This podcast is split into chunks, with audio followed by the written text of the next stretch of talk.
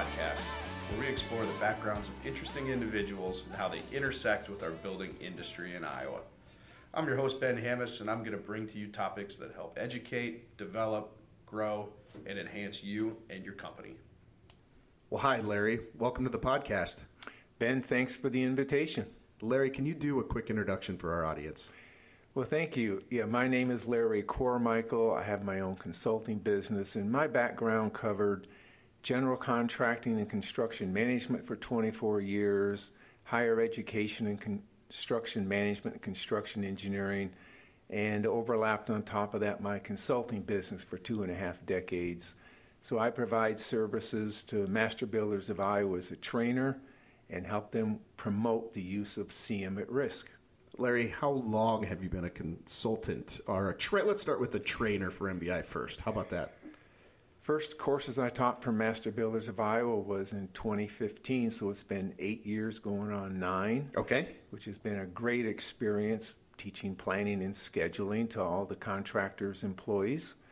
And then I engaged with Master Builders of Iowa in March of this year to help promote the use of CM at risk. And the first uh, promotion was to public owners the end of March. Mm-hmm. And now at every MBI event, you can't go anywhere without running into former students, right?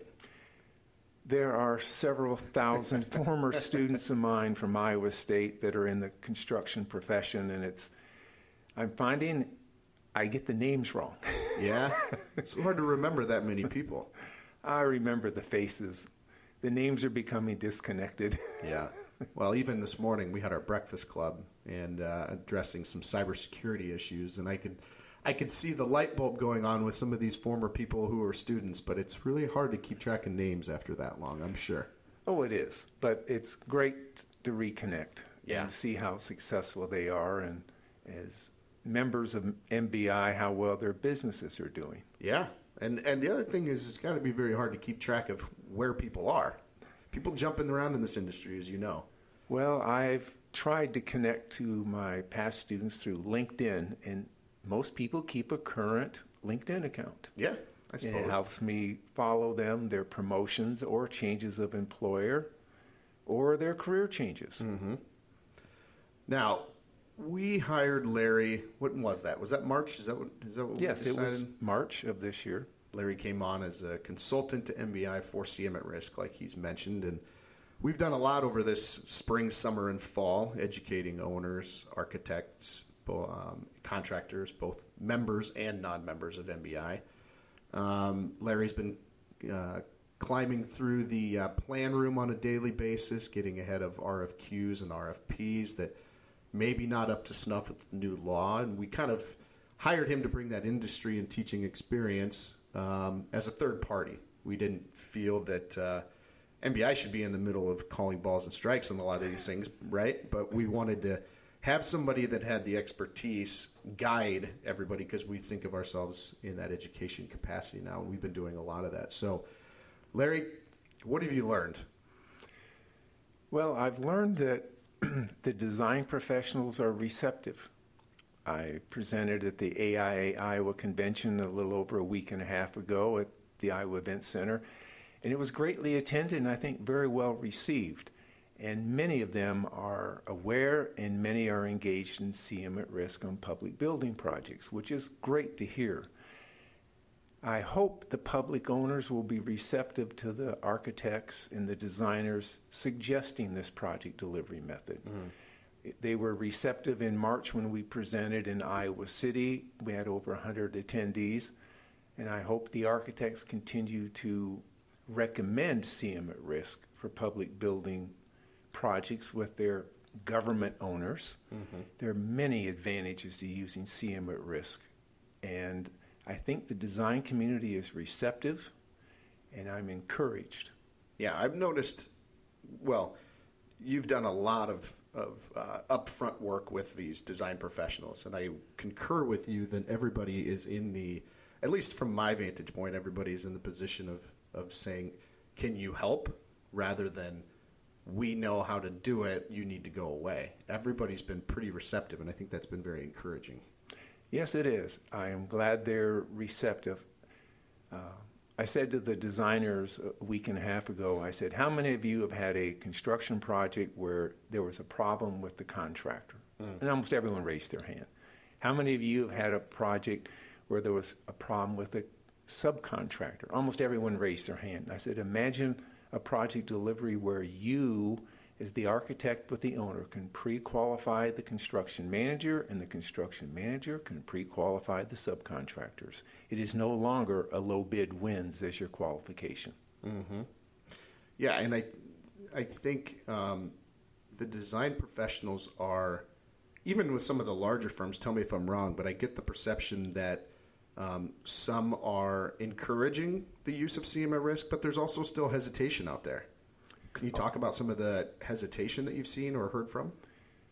Well, I think some design firms are wondering what's the value that the construction manager brings to the project team. Ah, speak to that. And the value that construction manager can bring, and I said this to the architects at their convention, it is during pre-construction, the pre-construction services from the construction manager multiple budget updates from conceptual design, schematic design, design development, and finally going into construction documents. There are many issues that architects and they aren't aware and they shouldn't be aware. Things like long lead deliveries with today's supply chain bottlenecks.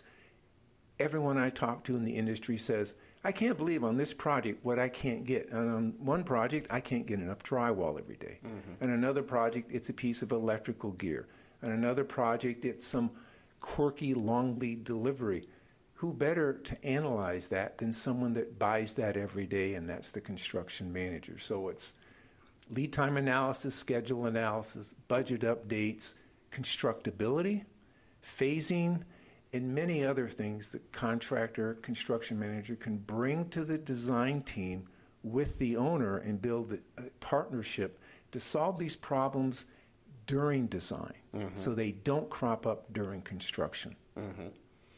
But I think in one of the other, the, the flip side of the coin here is uh, we've been trying to point out to any of the groups and the owners especially that CM at risk, you will not have as much value in every situation.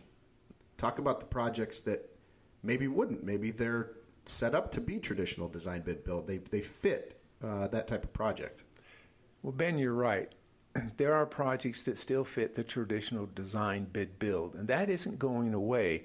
I think it's just another delivery method for the smaller projects, the short duration projects, projects that, let's say it's an interior remodeling project. Mm and it could be in a government office building or a city hall or a state government building.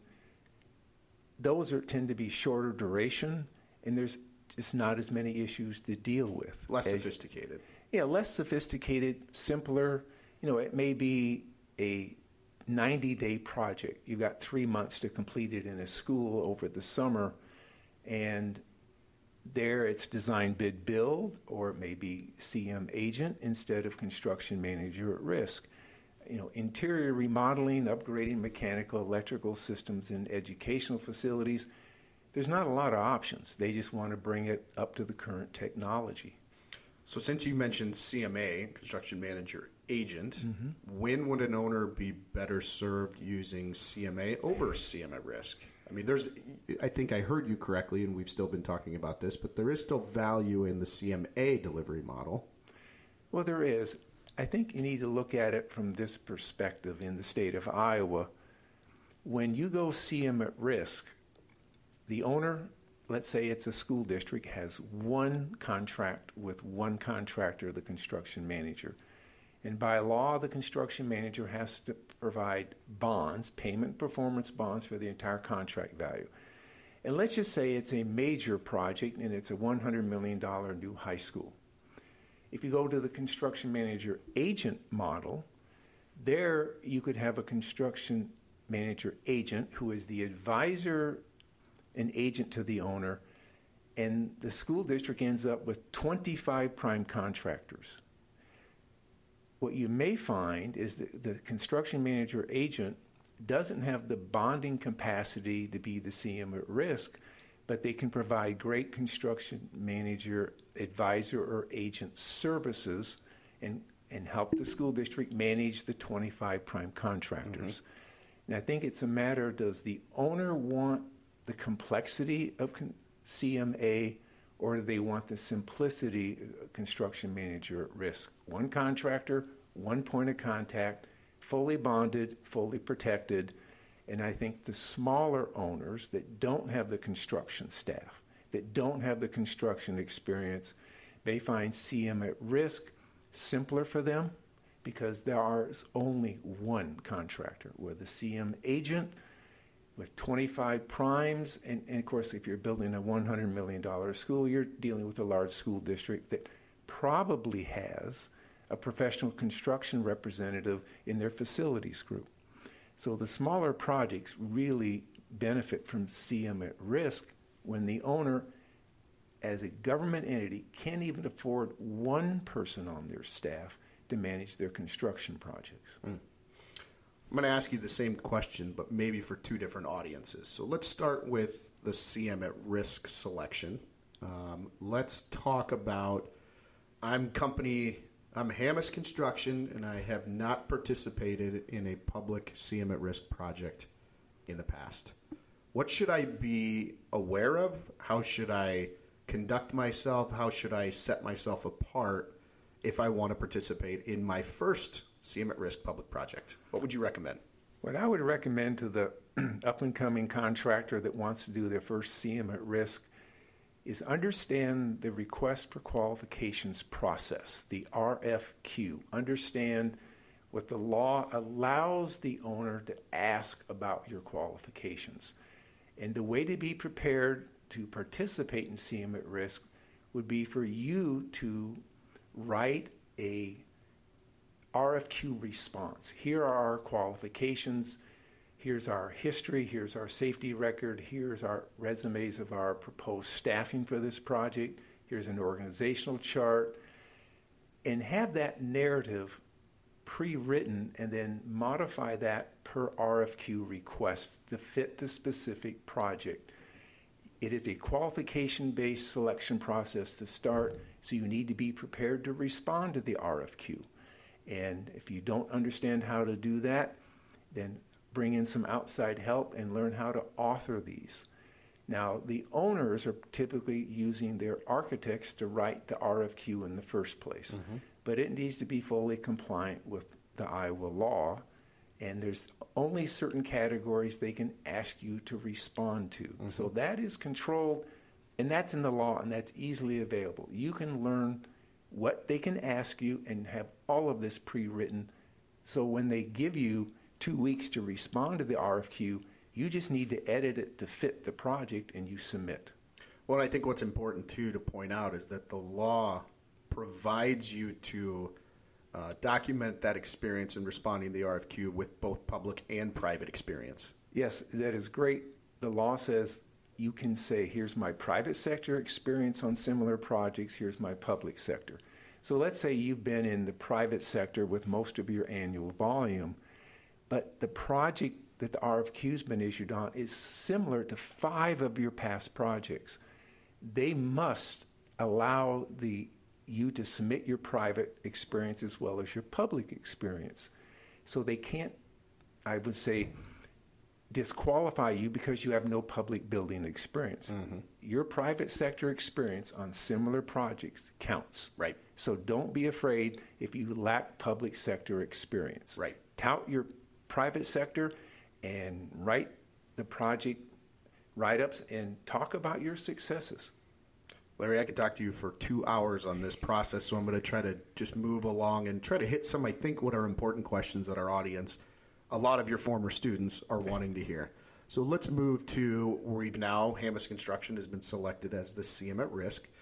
What do you advise me as the CM at risk in crafting the uh, packages for the job in the pre qualification piece? What can I pre qualify on? What can I not include in the pre qualification for subs on, on each individual package? Oh, your pre qualification of subcontractors? Correct. Well, you we're going to ask them about their company performance, staffing, capacity. You need to find out as the CM at risk if a specific trade contractor has the capacity, hmm. and it, and I would look at it two ways. Do they have the current capacity? In other words, is their backlog okay so that they are not overwhelmed with this project when they would be involved on the job? And if you're going to bond them, do they have the bonding capacity? And the, the other side is you want to look at their reputation mm-hmm. and references. Mm-hmm. So you were asking them about that and pre qualifying them. The law gives you a very specific checklist. It's straightforward, it's pretty simple. It's similar to the RFQ for the CM at risk, but for subcontractors, it's a little more simplified. You get to pre qualify a sub. You are not selecting them based on low bid on bid day because the RFQ process for subs lets you do invitation only bidding by subtrades. Correct, but after pre-qualification of the pool, then the package is determined on price. That's the way the law is Right. written. That's my understanding. It's invitation only, and the law says you award to the lowest responsive and responsible bidder within the pre-qualified pool. within the pre-qualified invitation only pool. Right. Yes. Yeah, good. Um, okay, now I'm a subcontractor participating in my first CM at risk project. I'm responding to such pre-qualification criteria that the CM at risk has put out. In my case, in Hammes Construction. What do you advise the subcontractors? How do they properly respond? How do they competitively set themselves apart to be pre-qualified and then have the opportunity to compete on price? What do you recommend? What I'd recommend to a subcontractor that wants to pass the uh, smell test of the RFQ, be prepared to talk about similar past projects. And a CM's going to look at you and say, well, this is a half million dollar bid package, or this is a $50,000 bid package, or this is a $2 million bid package. Mm-hmm. You need to make sure your similar projects are of similar dollar volume because mm. it relates directly to your ability as a sub to put personnel and equipment on the job and maintain the schedule. Mm-hmm. So the CM wants to know do you have the capacity to meet the schedule? Do you have the people and the resources that this project will demand? So, past project experience, marketing sheets, they're always going to ask you about your safety record. That's very standard.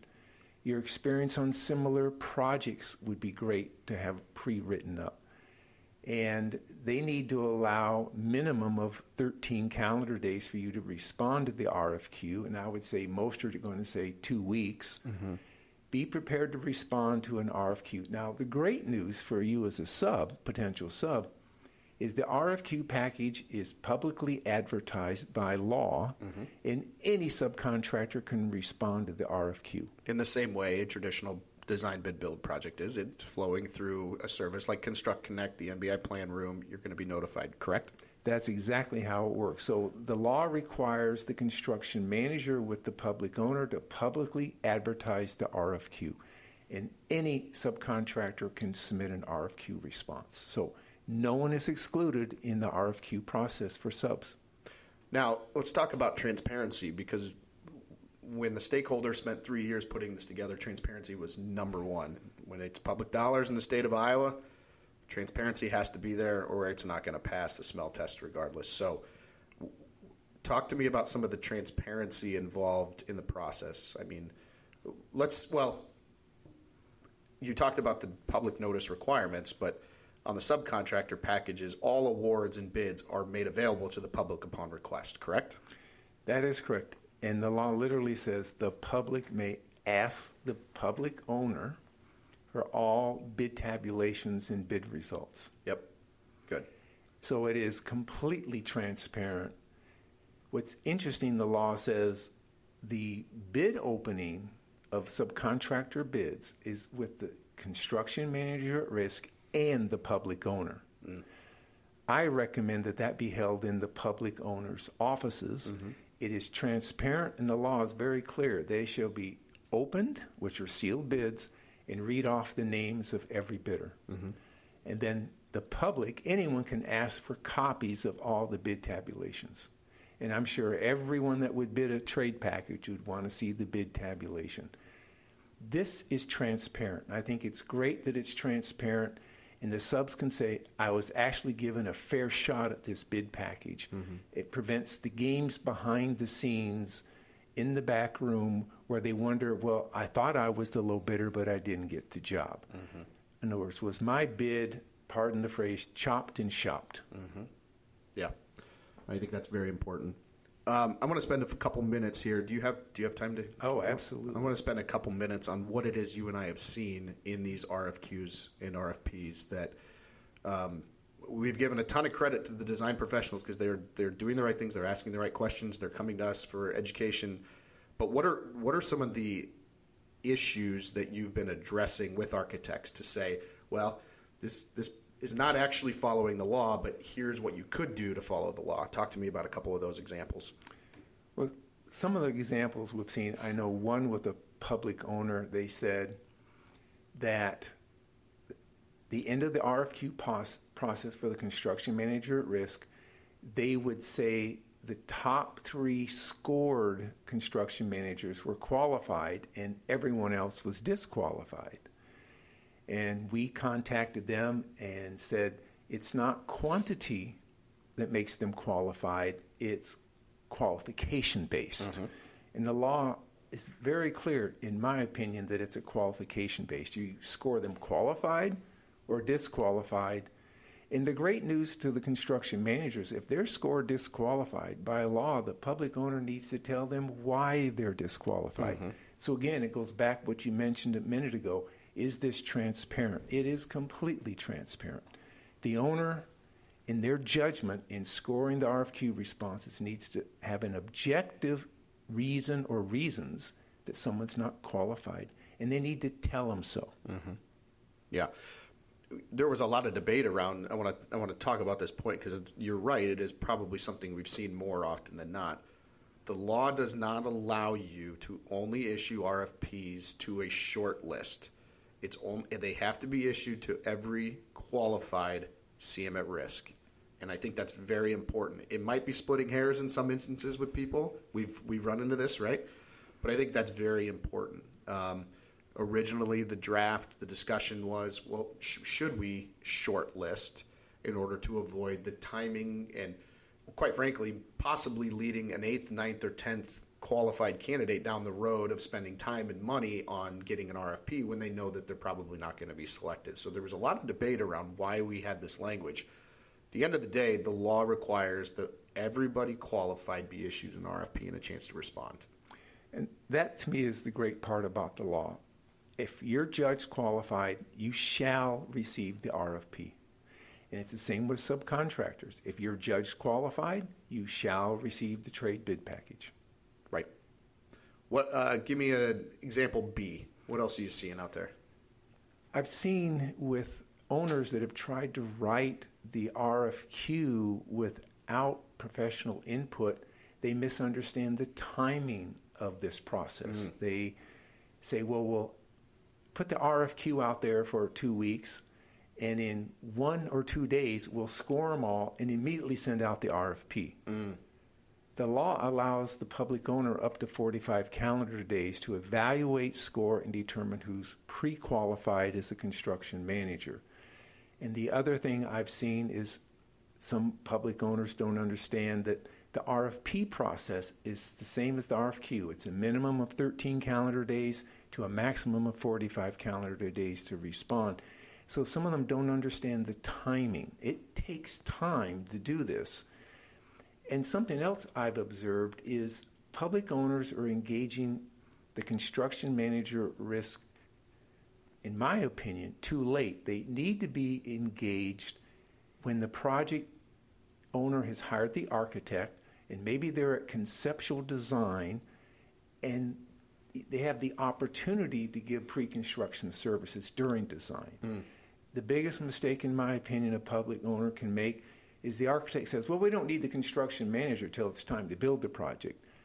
The whole point of CM at risk is to bring the builder in for their advice, expertise on the topics I mentioned earlier, from scheduling, estimating, lead time analysis, and help the owner with the architect select systems, structural systems, MEP systems, enclosure systems, and avoid the pitfalls of getting shocked at bid day when the pricing comes in over budget and the project finishes behind schedule. The whole point is to eliminate and mitigate those risks of late completion and being over budget. So the mistake is they think they don't need the construction manager until it's time to build it. They need the construction manager right after they've selected the architect. Mm-hmm. Yeah, I mean that's the value in this process. If you if you attempt to avoid the overlap of the pre-construction services, you're not finding the value. It's as simple as that. I completely agree. There is great value to be provided by the construction manager. And for the smaller firms, that is a skill set you need to improve on to be competitive. The smaller firms may find from the traditional design, bid, build, they have great estimators on 100% construction documents. Can your estimator do a conceptual budget off conceptual design, schematic design, and design development? That's a different estimating skill. So to play in that CM at risk league, let's call it that, your estimators need to have a broader range of estimating skills to provide that pre construction service. Something that's not listed in the law, well, the, the, the, words are listed in the law, but the timing is not listed in the law, is setting the GMP, setting the guaranteed maximum price. What advice do you give to somebody who says simply, when is the GMP established? In my experience, and I'll admit mine was private sector for decades on CM at risk, the construction manager needs, in my opinion, the input of receiving bids from the subtrades. They need to see what the current market value is for each trade package, whether it's structural steel, concrete, MEP systems, or finishes. Without the construction manager knowing at that moment, at the time of subbids, where the prices really are, and in our economy recently, we've had some very volatile material prices. Mm-hmm. And this came out of COVID and I think the economy and the supply chains are still recovering. When you ask the CM at risk to give you a GMP, a guaranteed maximum price, that means they're going to write down a bottom line dollar value. Let's say it's $89 million. And you're going to say, well, you're going to provide 100% payment performance bond. And the bonding company says, well, what's the GMP based on? And hopefully the construction manager says, well, it's based on my subcontractor bids and we've set an appropriate contingency based on that. And remember, all the subcontractor bids should be based on contract documents that are finished. Mm. They're not based on conceptual or schematic or design development. So, for the public owner, you've got a construction manager that knows what the market is, tested the pricing in the market, has real numbers, and then can give the public owner a real guaranteed maximum price value that the bonding company will say, yeah, we'll bond that. Mm. The downside risk is if you tried to set the GMP without trade input, without receiving sub bids, there's the risk. I don't know how high it is. The bonding companies may refuse to bond the construction manager. And that makes And we've heard a, that. We've heard yeah, that. We've heard that. Right. That makes it a non starter. Right. Because right. bonding is required by public law in Iowa on public projects. Mm-hmm. All right, I'm, I'm going to wrap this up here pretty quick, but I'm going to ask you an impossible question here to finish, okay? What is a unsophisticated owner who has never done a CM at risk project, who has gone into their first one, uh, say it's a two year project, going to say at the end of year two? To that new unsophisticated public owner, the small city the rural county in Iowa, what I think they're going to find, and I really truly believe this. I'm sure glad we're doing CM at risk now. I, I don't want to go back to the other delivery method. Mm. I think that's where they'll be. They'll find there's so much value in CM at risk during pre construction. They'll want to make that their preferred project delivery method. Mm. That's my prediction. Okay. Well, we'll talk in two years. We'll find out.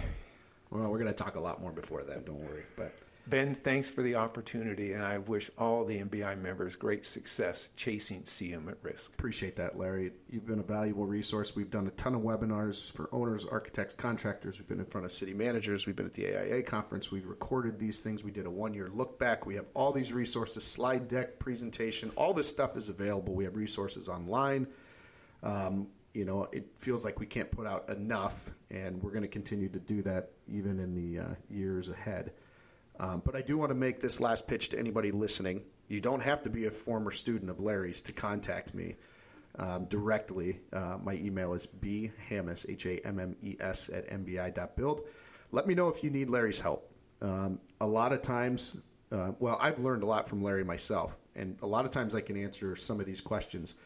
But in the instance that I can't, that's what MBI has done is to make Larry available to you, whether you're an owner that might happen to listen to this, whether you're an architect who's embarking on their first project, or an MBI member or non-member, quite frankly.